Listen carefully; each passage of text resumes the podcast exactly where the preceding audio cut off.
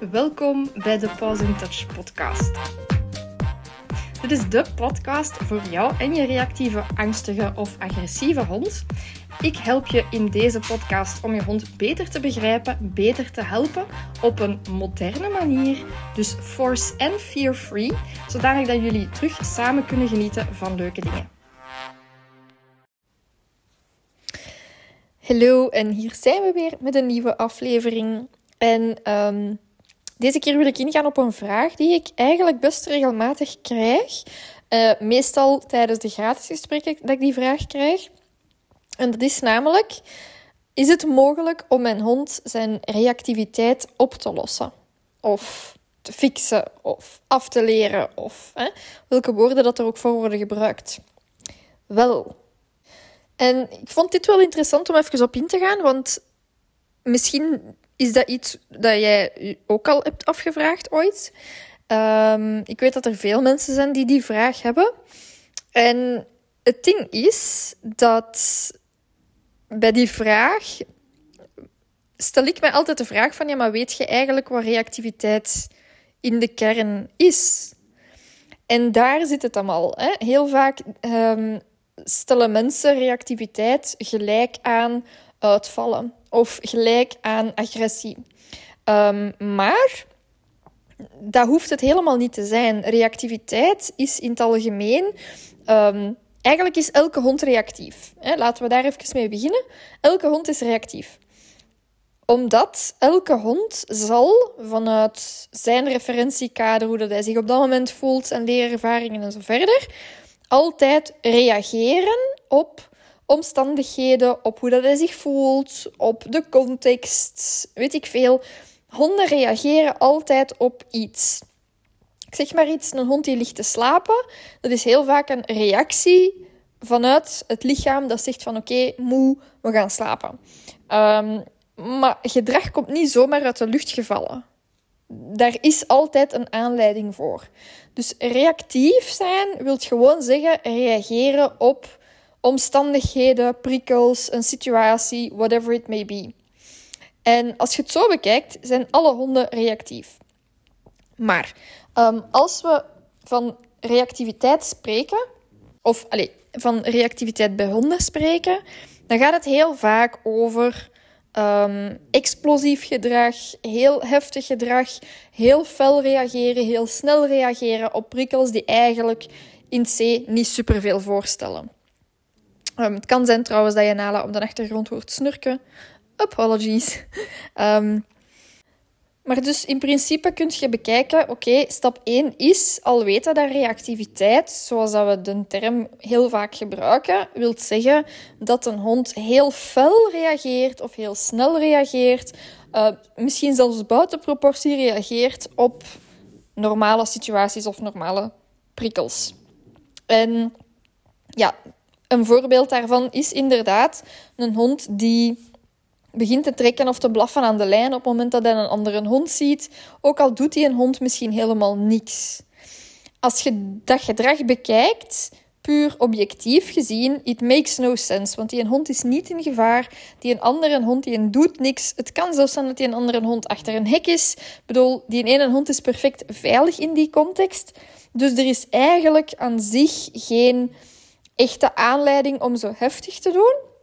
En toch reageren die heel explosief. En dat heeft gewoon te maken met alles wat die honden al geleerd hebben, wat die honden al ervaren hebben. Gewoon al misschien een deel ook gewoon wie dat die een hond is, hoe dat die een hond zich voelt. Er zijn heel veel verschillende factoren die dat daarbij bijdragen. En ja, dat is een typisch voorbeeld van waar dat we aan denken als we zeggen een reactieve hond. Het ding is dat we daarbij een hele grote groep compleet vergeten. Want reactiviteit is bijvoorbeeld ook, ik zie een andere hond en ik bevries helemaal. Of er komt bezoek over de vloer en ik durf niet meer bewegen, of ik begin te bibberen, of weet ik veel. Dat zijn ook allemaal reacties die eigenlijk een beetje buiten proportie zijn, die heel fel zijn, die heel hevig zijn. Dus dat kun je ook allemaal onder de term reactiviteit schuiven.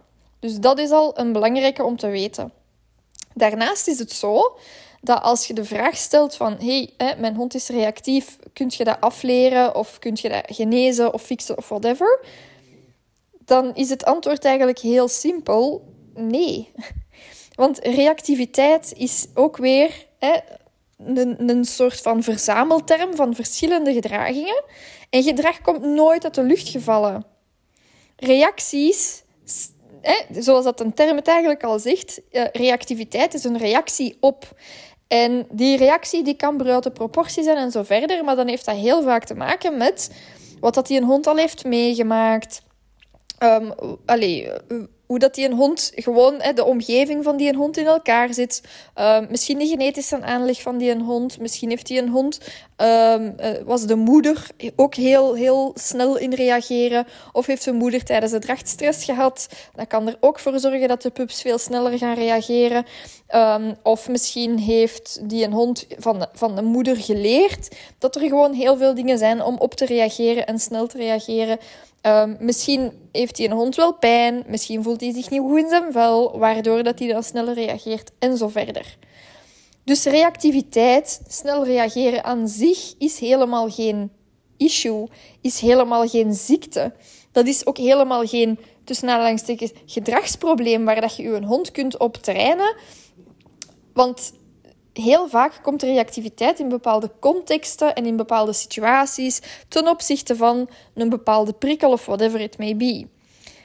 En dat kan zijn dat bij u een hond er heel veel contexten zijn. Dat kan zijn dat hij reageert op andere honden, maar ook op mensen, misschien ook op fietsen, misschien op verkeer, misschien ook op bezoek, geluiden.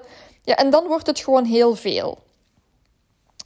En ja, dan is het ook belangrijk om te weten dat die een hond zelf daar ook wel last van ondervindt. Dus niet dat je dan zegt van, och ja, het is maar zo. Want die Daniela die heeft gezegd dat je reactiviteit niet kunt fixen. Zo bedoel ik het niet. Reactiviteit aan zich is normaal. Die een hond reageert vanuit zijn perceptie, vanuit zijn ervaringen, vanuit zijn referentiekader op een perfect normale manier op de situatie. Alleen is het zo dat in onze maatschappij dat heel vaak heel explosief gedrag, ja, dat is gewoon niet meer nodig. Die honden zijn niet meer echt in gevaar, in de meeste gevallen. En dat is iets waar we moeten rekening mee houden. Nu, kunt je reactiviteit afleren of fixen? Ja, nee, want dat is geen ziekte. Die een hond, daar is niks mis mee.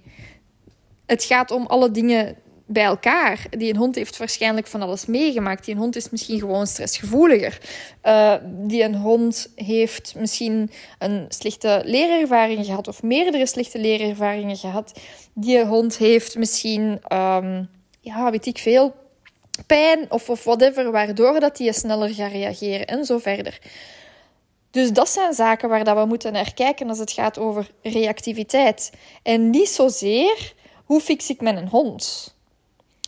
Want er is niks mis met die hond. Ik vergelijk het soms ook wel. Mensen die bijvoorbeeld autisme hebben of dyslexie of dyscalculie of whatever it may be. Er is niks mis met die mensen.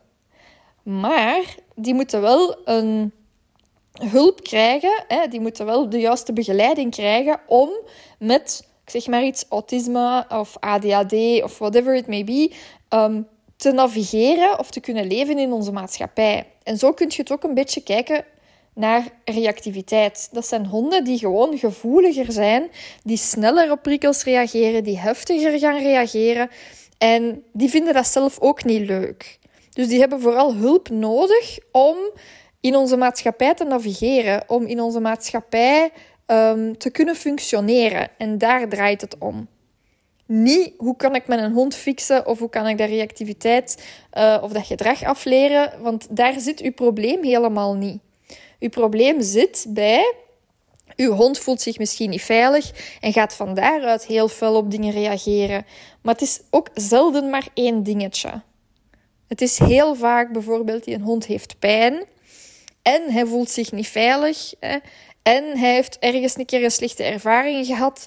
En hij is misschien op die situaties in het verleden geforceerd geweest. Ik denk bijvoorbeeld aan een specifieke case nu. Die een hond had effectief pijn. Die een hond die was op de hondenschool geweest. Is daar ooit eens aangevallen als pup door andere, maar grotere pups. En die een hond die bleef elke keer in die situatie gebracht worden van jij moet naar die hondenschool.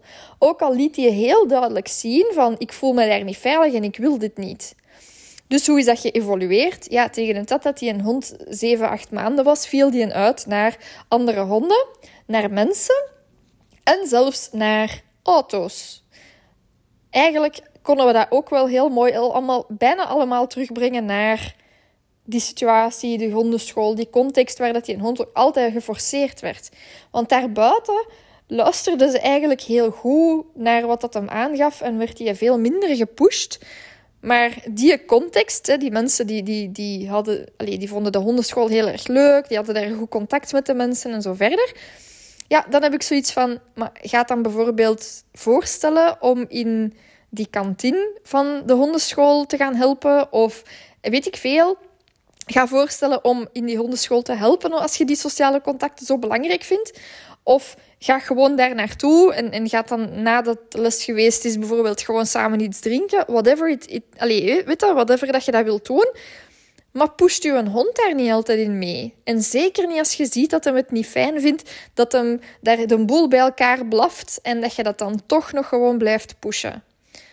Want je kunt niet verwachten dat een hond die heel duidelijk aangeeft ik voel mij hier absoluut niet goed bij, ik ben bang, ik heb hier een trauma gehad, weet ik veel, dat je dan gaat zeggen en toch gaat je het moeten ondergaan en dan zal dat ooit wel beteren. De kans dat het vanzelf betert is vrij klein en als het vanzelf betert door die een hond te blijven pushen, moet je serieus de vraag stellen waarom dat dan gewerkt heeft. Dus dat. Dus ja, op de vraag, kun je reactiviteit fixen? Nee, want er is niks mis met uw hond. Voilà, dat is eigenlijk de essentie in de korte versie. Alright, ik hoop dat je er iets aan hebt gehad en graag tot volgende week. Dat was het voor deze week. Deel deze podcast op uw social media stories en tag me hier ook in. Ik vind het super om te zien waar en wanneer dat je aan het luisteren bent.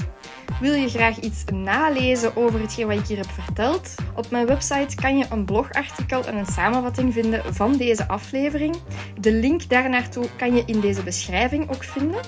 Natuurlijk ook steeds via Instagram, Facebook of TikTok of zelfs mijn website laten weten wat dat je van de aflevering vindt. Op social media ben ik te vinden onder Paws in Touch en op mijn website www.pawsintouch.be. Beide zijn natuurlijk ook gelinkt in de beschrijving onder deze podcast. Je kan ook andere hondenouders helpen om deze podcast te vinden door een review achter te laten. Zo help je ook mee honden te helpen op een moderne en liefdevolle manier by spreading the word. Dan zie ik je nu heel graag volgende week voor een nieuwe aflevering.